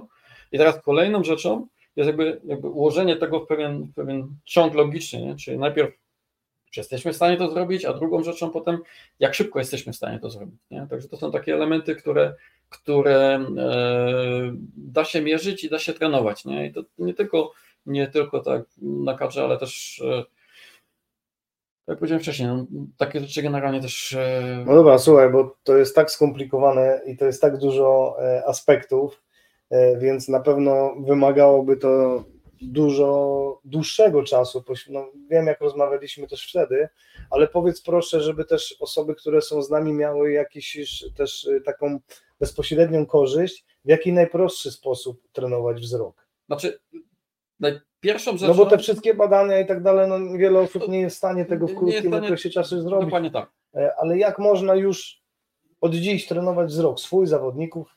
Y, Pierwszą rzeczą, najprostszą, którą każdy sobie może zrobić, nie? Y, bo dzisiaj często siedzimy w telefonach czy w No laptopach. tak jak ktoś też tutaj zauważył, Tak. pan Dawid, nie tylko młodzież już teraz, no wszyscy. Wszyscy ogólnie, nie? Tak, to tak. warto generalnie też wstać, podejść do okna i zrobić sobie przerwę generalnie, taką higienę wzroku, wejść i spróbować popatrzeć najdalej jak się da przez okno generalnie, nie? I złapać sobie też taki, kilka razy takie, takie punkty, nie? Czyli generalnie gdzieś Jak, jak to 40-50 rozpiętość metrów? czasowa, jak to powinno wyglądać? Ile czasu trzeba patrzeć na ten dalszy punkt? To znaczy, chodzi o to, żeby generalnie te mięśnie, które cały czas generalnie soczewkę naciągają, żeby generalnie popracowały trochę, Mhm. żeby no, taką przebieżkę. Bo wiotczeją, jeżeli my cały Znaczy czas one, on, to, to nawet nie, że wiotczeją, tylko mięsień ma to do siebie, jak on jest cały czas napięty, to generalnie utrzymuje, potem utrzymuje w tych aha, okej, rozumiem. I teraz jeżeli weźmiemy taką sytuację, że jesteśmy w stanie kilka razy taki, taki przerzut generalnie, taką cudzysłowie przebieżkę dla tych mięśni oka zrobimy, nie? Czyli Mhm. wrócimy sobie wzrok, popatrzymy generalnie gdzieś na horyzont, wrócimy z tym wzrokiem i znowu taką przerwę dla siebie też zrobimy. No to, e, czasami się śmieję, że kiedyś jak e, były przerwy na papierosa, to ludzie wychodzili generalnie i palili papierosa i, A i teraz ten przerwę dla wzroku. Tak, a taką A jak często dla robisz takie przerwy? Ogólnie dobrze, no, generalnie jak najczęściej fajnie zrobić, ale jeżeli pracujemy przy komputerze, to raz ja wiem, że generalnie ciężko jest się oderwać, no, Mhm.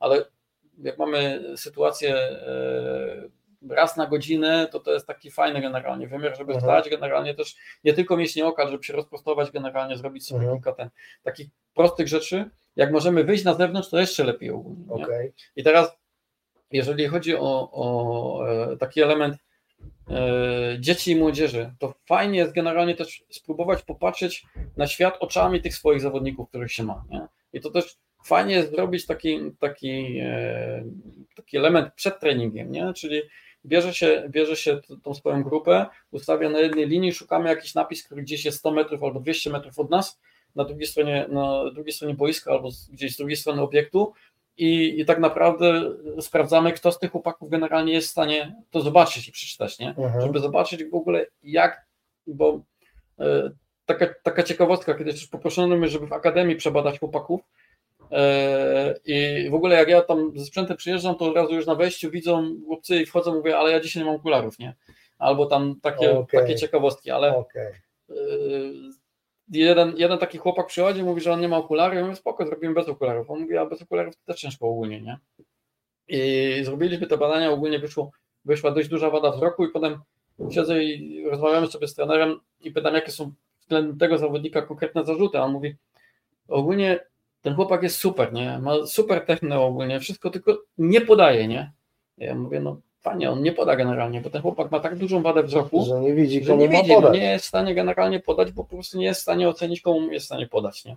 I to są takie proste rzeczy, które warto jest od razu, od razu też e, wychwycić, żeby zobaczyć, bo to, że my coś widzimy, albo kolejny przykład, e, daltonizm, który też w piłce jest e, może niepopularny, ale jest sporo zawodników, którzy ma problem jakby z rozróżnieniem kolorów i to nie jest tak, że jakby to rozróżnienie kolorów jest e, bardzo duże, bo oni często rozróżniają generalnie, mają jakąś słabość do jakiegoś, do jakiegoś koloru.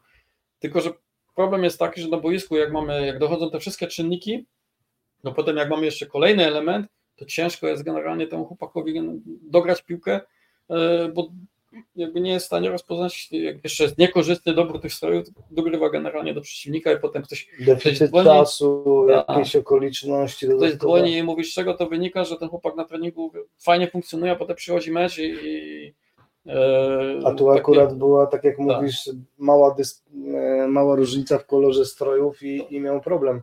Kontynuując to, co powiedziałeś, jeszcze chciałbym to Ciebie poprosić e, o to, co Artur napisał, czyli jakiś może przykład ćwiczeń dla trenerów, dla najmłodszych grup wiekowych odnośnie właśnie skanowania przestrzeni, wzroku, jakiś taki prosty przykład.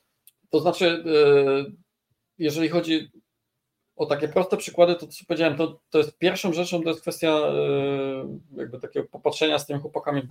Drugą rzeczą jest, e, warto też zwracać, co ci chłopcy robią generalnie w szatni, jak się przygotowują do, do treningu, albo jak się przygotowują do meczu, bo to nie tylko, nie tylko jeżeli chodzi o, o dzieciaki, to jest też gigantyczny problem w szatniach seniorskich, że tak naprawdę telefony generalnie są e, cały czas. I teraz, jeżeli, jeżeli chłopak w szatni siedzi przed meczem generalnie na telefonie, to ciężko mu wyjść i, i, i przygotować wzrok na to, że generalnie za chwilę będzie grał. Nie? To jest też taka ciekawostka, e, że nawet gry planszowe zawodnicy w klubach generalnie grają generalnie na telefonie, nie? Takie rzeczy jak szachy, albo już nawet, już nie mówię inne, bo tych gier planszowych jest sporo, nie? Żeby wziąć i spróbować też coś zaoferować, nie, nie tylko na zasadzie takiej, że wprowadzamy zakazy, Mhm. spróbujmy coś tym, tym zawodnikom też zaoferować. No. Da- Dajmy im też inne możliwości, bo to jest też taka ciekawostka, jak e, w PZPN wystąpiłem o to, żeby, żebyśmy gry planszowe generalnie mogli zabrać na, na, na Maltę, to ogólnie to, to trochę śmiesznie generalnie wszyscy na to zareagowali, nie? że jak gry planszowe, no przecież to są stare chłopy 19 lat, a my to będziemy w planszówki grać, nie? O co chodzi, nie? To, to są takie elementy, żeby znaleźć sposób na zasadzie zaproponowania czegoś e, tej, tej, naszej ekipie, a nie tylko na zasadzie wychodzimy i mówię, no to jest złe, tamto jest złe, tamto się nie nadaje i tak naprawdę w ten sposób no, ciężko jest y, jak zbudować, bo Mhm. widziałem wcześniej jakieś pytanie, jak generalnie wejść dobrze, dobrze do szatni, nie? To, to jest też taki Tak, tak. złożony, było złożony, wcześniej. złożony temat, nie? E, warto jest generalnie jakby spróbować tą grupę poznać, no i zobaczyć na jakim, jak wejdziemy od razu i powiemy, wprowadzamy regulamin i robimy 100 zakazów, no to ciężko generalnie. To nie jest dobre wejście do szatni wtedy. Ale jak zaproponujesz coś innego tak, no. i przemycisz te swoje, e, to co chcesz osiągnąć, ale w inny sposób, to może być dobrze odebrany. Okej, mieliśmy tutaj jeszcze, e, czy po kil- po kilkunastu e, latach badań znalazłeś sposób na upowszechnienie swojej wiedzy, choćby w naszych akademiach topowych? Z tym jest różnie ogólnie, e, jeżeli chodzi o powszechnienie tej wiedzy, bo często, często jest tak, że to jest traktowane tak trochę jeszcze u nas w ogóle, znaczy inaczej, po pierwsze to jest bardzo świeża sprawa, jeżeli chodzi nawet, e, jak się popatrzy na, na te topowe kluby, to czołówki zawsze e, te 5-7 klubów topowych w ligach te rzeczy stosuje, różnie to wygląda, jeżeli chodzi o te niższe ligi, ale też już się upowszechnia, bo bo czy Liga Włoska, czy generalnie e, no Premier League ogólnie w tych rzeczach e, e, wiedzie prym, Bundesliga tak samo. Fajnie jest widać to po krajach takich mniejszych, jak Norwegia na przykład, gdzie, gdzie takie rzeczy generalnie są wprowadzane, ale to jest jakby pewien pomysł na, na e, wprowadzanie takich e, rzeczy, no bo, bo siłą rzeczy tam zdali sobie sprawę, że przy tak małym kraju i przy tak niesprzyjających warunkach, no muszą mieć pewien pomysł, jak tutaj e, dojść do tego. Jeżeli chodzi o, o u nas, e, o takie akademie, to różnie z tym bywa. Czasami generalnie prowadzę prelekcje, czasami generalnie prowadzę e, badania, pokazuję na czym, ale żeby systemowo to było wprowadzane, to, to powiem szczerze, nie, nie, nie zauważyłem. No systemowo będzie pewnie trudno, natomiast my jakieś pomysły mamy, może nam się uda e, w jakiś sposób tutaj z tym pomóc i, i, i rozpowszechniać tę wiedzę, bo jeżeli ktoś tak, tak jak no sam wcześniej wspomniałeś, niektóre pomysły dla kogoś mogą się wydawać śmieszne, ale jeżeli wgłębisz się w ten temat, to okazuje się czasem, że to jest e, bardzo ważne, bo możesz pracować nad zawodnikiem, nad wieloma innymi rzeczami, a nie wiesz, że on na jedno oko nie widzi i, e, i te twoje wysiłki tak naprawdę nie mają większego sensu, nie mając tej wiedzy. Jeszcze tutaj mamy to o, o, to, o tych, to bardzo na pewno interesuje mm, e, wiele osób. Czy lepszą regeneracją wzroku będzie patrzenie w przestrzeń? Często mówi się o kolorze zielonym, drzewa, rośliny, czy może jednak zamykanie oczu i zamykanie chwilowo dostępu światła? Obie formy oczywiście mogą być też jako medytacja, pomijając sam wzrok. To znaczy jedna i druga forma jest y, bardzo dobra, bo nawet y, jakieś ćwiczenia generalnie związane z pocieraniem dłoni i przykładaniem fizycznie jeszcze jakby zwiększaniem tego zaciemnienia. ym, Ja osobiście taki badań nie prowadziłem, która z tych form jest lepsza. Uważam, że warto stosować jedną i drugą formę. W szatni albo mm, często jest tak, że w szatniach ogólnie nie ma, nie ma dostępu do zieleni albo do, do okien, to wtedy ta forma generalnie jakby z zamykaniem oczu jest e, jak najbardziej. Jeżeli mamy dostęp do, do okna i, i, i zieleni, to myślę, że, że warto jakby korzystać z tych form, które mamy dostępne. Także tutaj e, nie jestem w stanie odpowiedzieć, która generalnie Mhm. jest w stanie generować lepsze, lepsze efekty. Uważam, że warto stosować obydwie w zależności od dostępności. Nie wiem, czy sobie zdajesz sprawę, ale nasze spotkanie trwa już godzinę i 20 minut, więc zbliżamy się powoli do końca. E, mam do Ciebie pytanie, czy jeszcze nie chciałbyś nam czegoś zaprezentować, bo mamy tam chyba z dwa dokumenty jeszcze, których nie pokazaliśmy. A to może wrzućmy generalnie tutaj taki pomysł Norwegów ogólnie, jak oni, bo ja też O którym e, mówimy? ACP, Gerard.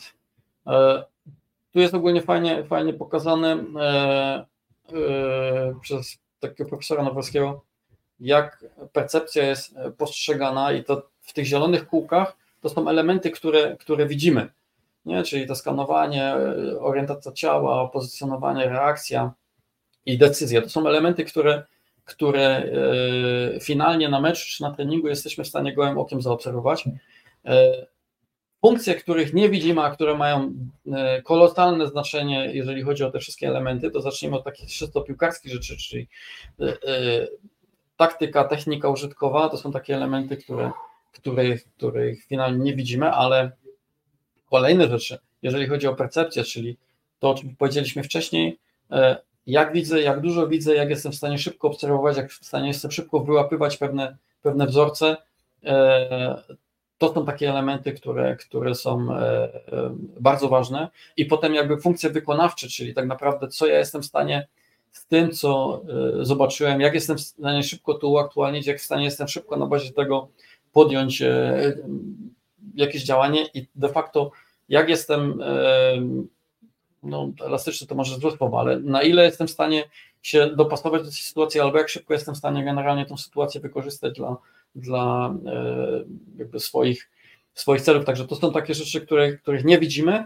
a to są e, funkcje wykonawcze, które, które na dzień dzisiejszy są już mierzalne, są, można je mierzyć, można, je, można de facto je nie tylko mierzyć, ale też trenować. Nie? I tak naprawdę potem mamy wiele elementów, które jesteśmy w stanie e, poprawić i, i też mamy też to nam daje też możliwości odpowiedzenia na pewne rzeczy, dlaczego pewne rzeczy na boisku nie wychodzą, albo dlaczego pewne rzeczy e, ktoś robi tak, a nie inaczej. Nie?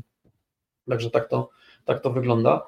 E, taka rzecz ogólnie jeszcze też, e, bo nawiązując do tego, co powiedziałeś wcześniej, warto też, żeby, żeby każdy spróbował też trenerów, żeby zobaczyć sobie, jak samemu jest w stanie określić, jakie ma oko dominujące, jak na przykład u, u zawodników oko dominujące wyznaczyć, nie? I tu jest prosty test ogólnie tak naprawdę, nie? Wystarczy złożyć dłonie nie? w ten sposób, żeby był taki, nie wiem, czy to widać, taki mały otwór, przez który jesteśmy w stanie popatrzeć, popatrzeć na, na jakiś punkt i wtedy tak naprawdę, jeżeli ustawimy drużynę i albo tam paków po kolei, to jesteśmy w stanie zobaczyć, które oko jest dominujące. To jest taki najprostszy test, bo ta dominacja... Czyli też... jeszcze raz, jak go przeprowadzić? No prosta rzecz, prosisz go, no ja cię poproszę, żebyś złożył w ten sposób dłonie, tak żebyś, okay. tak, żebyś był w stanie przez ten otwór popatrzeć na, na mój nos na przykład. No. no i teraz pomału jak ściągnij dłonie do, do swojej twarzy. Okej, okay, idzie do prawego oka. A, no to masz prawe oko, widzisz, dominujące, nie? Okay, czyli w taki sposób, w taki sposób można, można... No rzeczywiście, tak.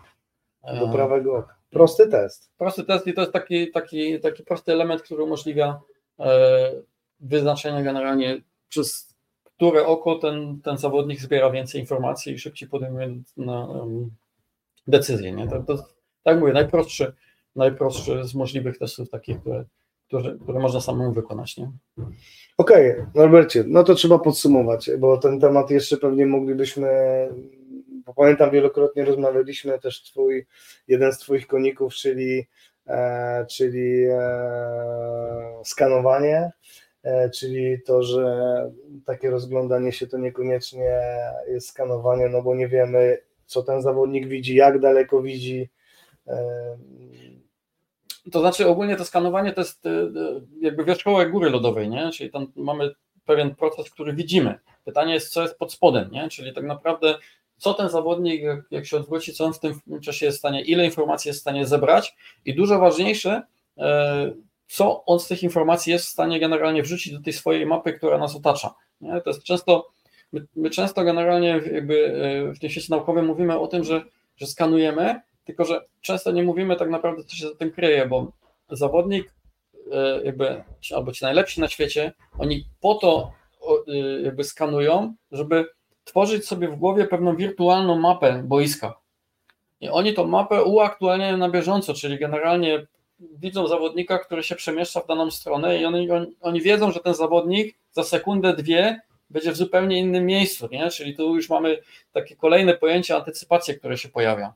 Nie? Także tych, tych elementów jest wiele tak naprawdę, nie tylko kwestia samego podniesienia głowy i zobaczenia, tylko stworzenia pewnej mapy, jak to, jak to wygląda i czym zawodnik jest w stanie większą i dokładniejszą mapę zbudować, tym te, te jego zagrania na boisku są bardziej wyrafinowane i bardziej niekonwencjonalne, bo on tak naprawdę wie za chwilę, co się wydarzy, czyli granie piłki nie do nogi, tylko generalnie gdzieś na wolne pole albo gdzieś, gdzieś z wyprzedzeniem, że widzi, że ten zawodnik jest w stanie generalnie, bo ten, do którego za chwilę piłka się pojawi, zagra albo dostanie tą piłkę w taki sposób, że jest w stanie generalnie jakąś przewagę na boisku. A rozumiem, że jesteśmy w stanie to doskonalić. Tak, to, są elementy... to jest kluczowa dla mnie informacja i też pewnie dla wielu osób, które oglądają, właśnie ok, wiemy już, no bo to troszeczkę mi przypomina większość aspektów, jak na przykład przygotowanie motoryczne. Robisz najpierw testy, widzisz, gdzie trzeba popracować i pracujesz. I tu jest podobnie. Robisz najpierw testy, czyli badanie,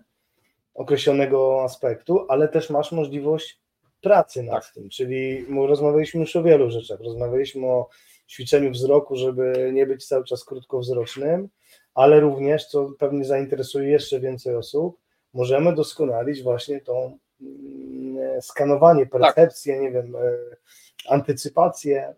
to są elementy, to, to są procesy, które jesteśmy w stanie generalnie, y, jakby mózg albo y, ten element pomiędzy uszami, który mamy, jesteśmy w stanie e, szkolić na wielu płaszczyznach, nie? Nie tylko nazwijmy to na tych motorycznych, bo trening motoryczny jest też elementem treningu naszego umysłu, nie? Nikt na tym się nie skupia, ale tak Jasne. naprawdę to też jest element e, treningu naszego umysłu. E, Dlatego piłka jest taka, taka ciekawa i taka fascynująca i zarazem taka trudna, bo ma niesamowite wymaganie, jeżeli chodzi o nasz umysł. No. To jest generalnie ten. Yy, I też kilka lat temu było badanie, które pokazywało aktywności mózgu szachisty i, i, i piłkarza ogólnie. Nie? I te aktywności mózgu piłkarza były wielokrotnie większe niż tego, tego arcymistrza szachowego. Nie? Także to, to są takie elementy, które. Dlatego też ta piłka jest taka fajna i fascynująca. Nie? Norbercie, bardzo Ci dziękuję Ja za kapitalne za spotkanie. Ewidentnie widać, że to jest początek dopiero tego wątku, bo raz, że tu jeszcze ta dyskusja mogłaby trwać długo, a dwa, że zdecydowanie podczas takiej rozmowy ja przynajmniej sobie uświadamiam, że no jednak ta praktyka, tak jak powiedziałeś wcześniej, no nie da rady. My możemy sobie tutaj na pewnym etapie porozmawiać, ale w pewnym momencie trzeba zrobić jakieś ćwiczenie, trzeba przeprowadzić jakiś nawet eksperyment, bym, to nazwał, i dopiero możesz wtedy iść dalej, wyciągnąć pewne wnioski, a co za tym idzie, poprawiać pewne elementy. Dokładnie tak. Ciężko jest, ciężko jest też yy, w trakcie takiego spotkania pokazać, yy, albo inaczej, żeby też każdy na sobie poczuł, bo każdy z nas widzi inaczej. Yy, To, że tutaj czasami ten wątek często się pojawia przy kolorach, to jest tylko jeden z aspektów. To jest też kwestia jakby postrzeganie, a widzenie to są też dwie różne kwestie. Nie? I tych elementów jest bardzo dużo. Nie? To, to jak powiedziałem wcześniej, kwestia tego oka dominującego, kwestia widzenia widzenia przestrzennego tych aspektów, e, jeżeli chodzi o samo widzenie, to, to, to, jest bardzo szeroki aspekt. Myśmy tutaj tak naprawdę tylko tak przelecieli. No, generalnie tak. liznęliśmy, liznęliśmy trochę, ale powiem szczerze, że ja uważam to za bardzo wartościowe treści, o których praktycznie wcale się nie mówi.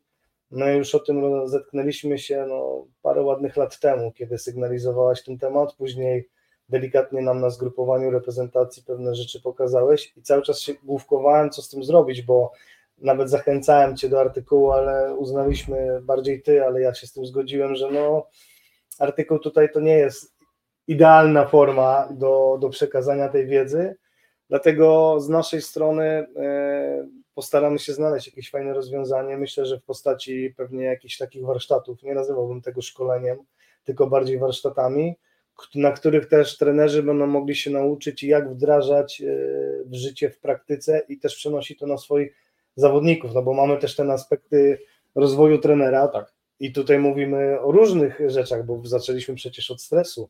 Trener Marcin Brosz powiedział wprost, że to jest element samorozwoju, jak nad tym pracować. Przeszliśmy później płynnie do, e, do wzroku, do percepcji, do obserwacji. Nie znam więcej fachowych e, określeń, ale, ale wiemy o co chodzi. E, dziękujemy bardzo Panie Januszu, będziemy upowszechniać, będziemy się starać, taka jest też nasza rola. Także Norbercie, bardzo, bardzo dziękuję. To ja dziękuję za zaproszenie jeszcze Świetna raz. wiedza, świetne przygotowanie, wykresy, film super. Wam dziękujemy, że byliście z nami na tym pierwszym spotkaniu bardzo mocnym w 2024 roku. Zachęcam e, na kanale Asystent Trenera na YouTubie wszystkie spotkania przy kawie dotychczasowe. Jest z nami trener Dariusz Dźwigała. Pozdrawiamy, Pozdrawiamy. panie trenerze. E, Zachęcam Was, oglądajcie. Te wszystkie treści są dla Was, one są za darmo. Można sobie wejść, obejrzeć, e, wyciągnąć e, jakieś tam elementy w danym momencie potrzebne, a my będziemy tutaj główkować, jak dalej ten temat pokazywać, bo jest szalenie istotny. Także dziękujemy Wam serdecznie. Do następnego spotkania przy kawie. Dzięki Norbercie. Dziękuję.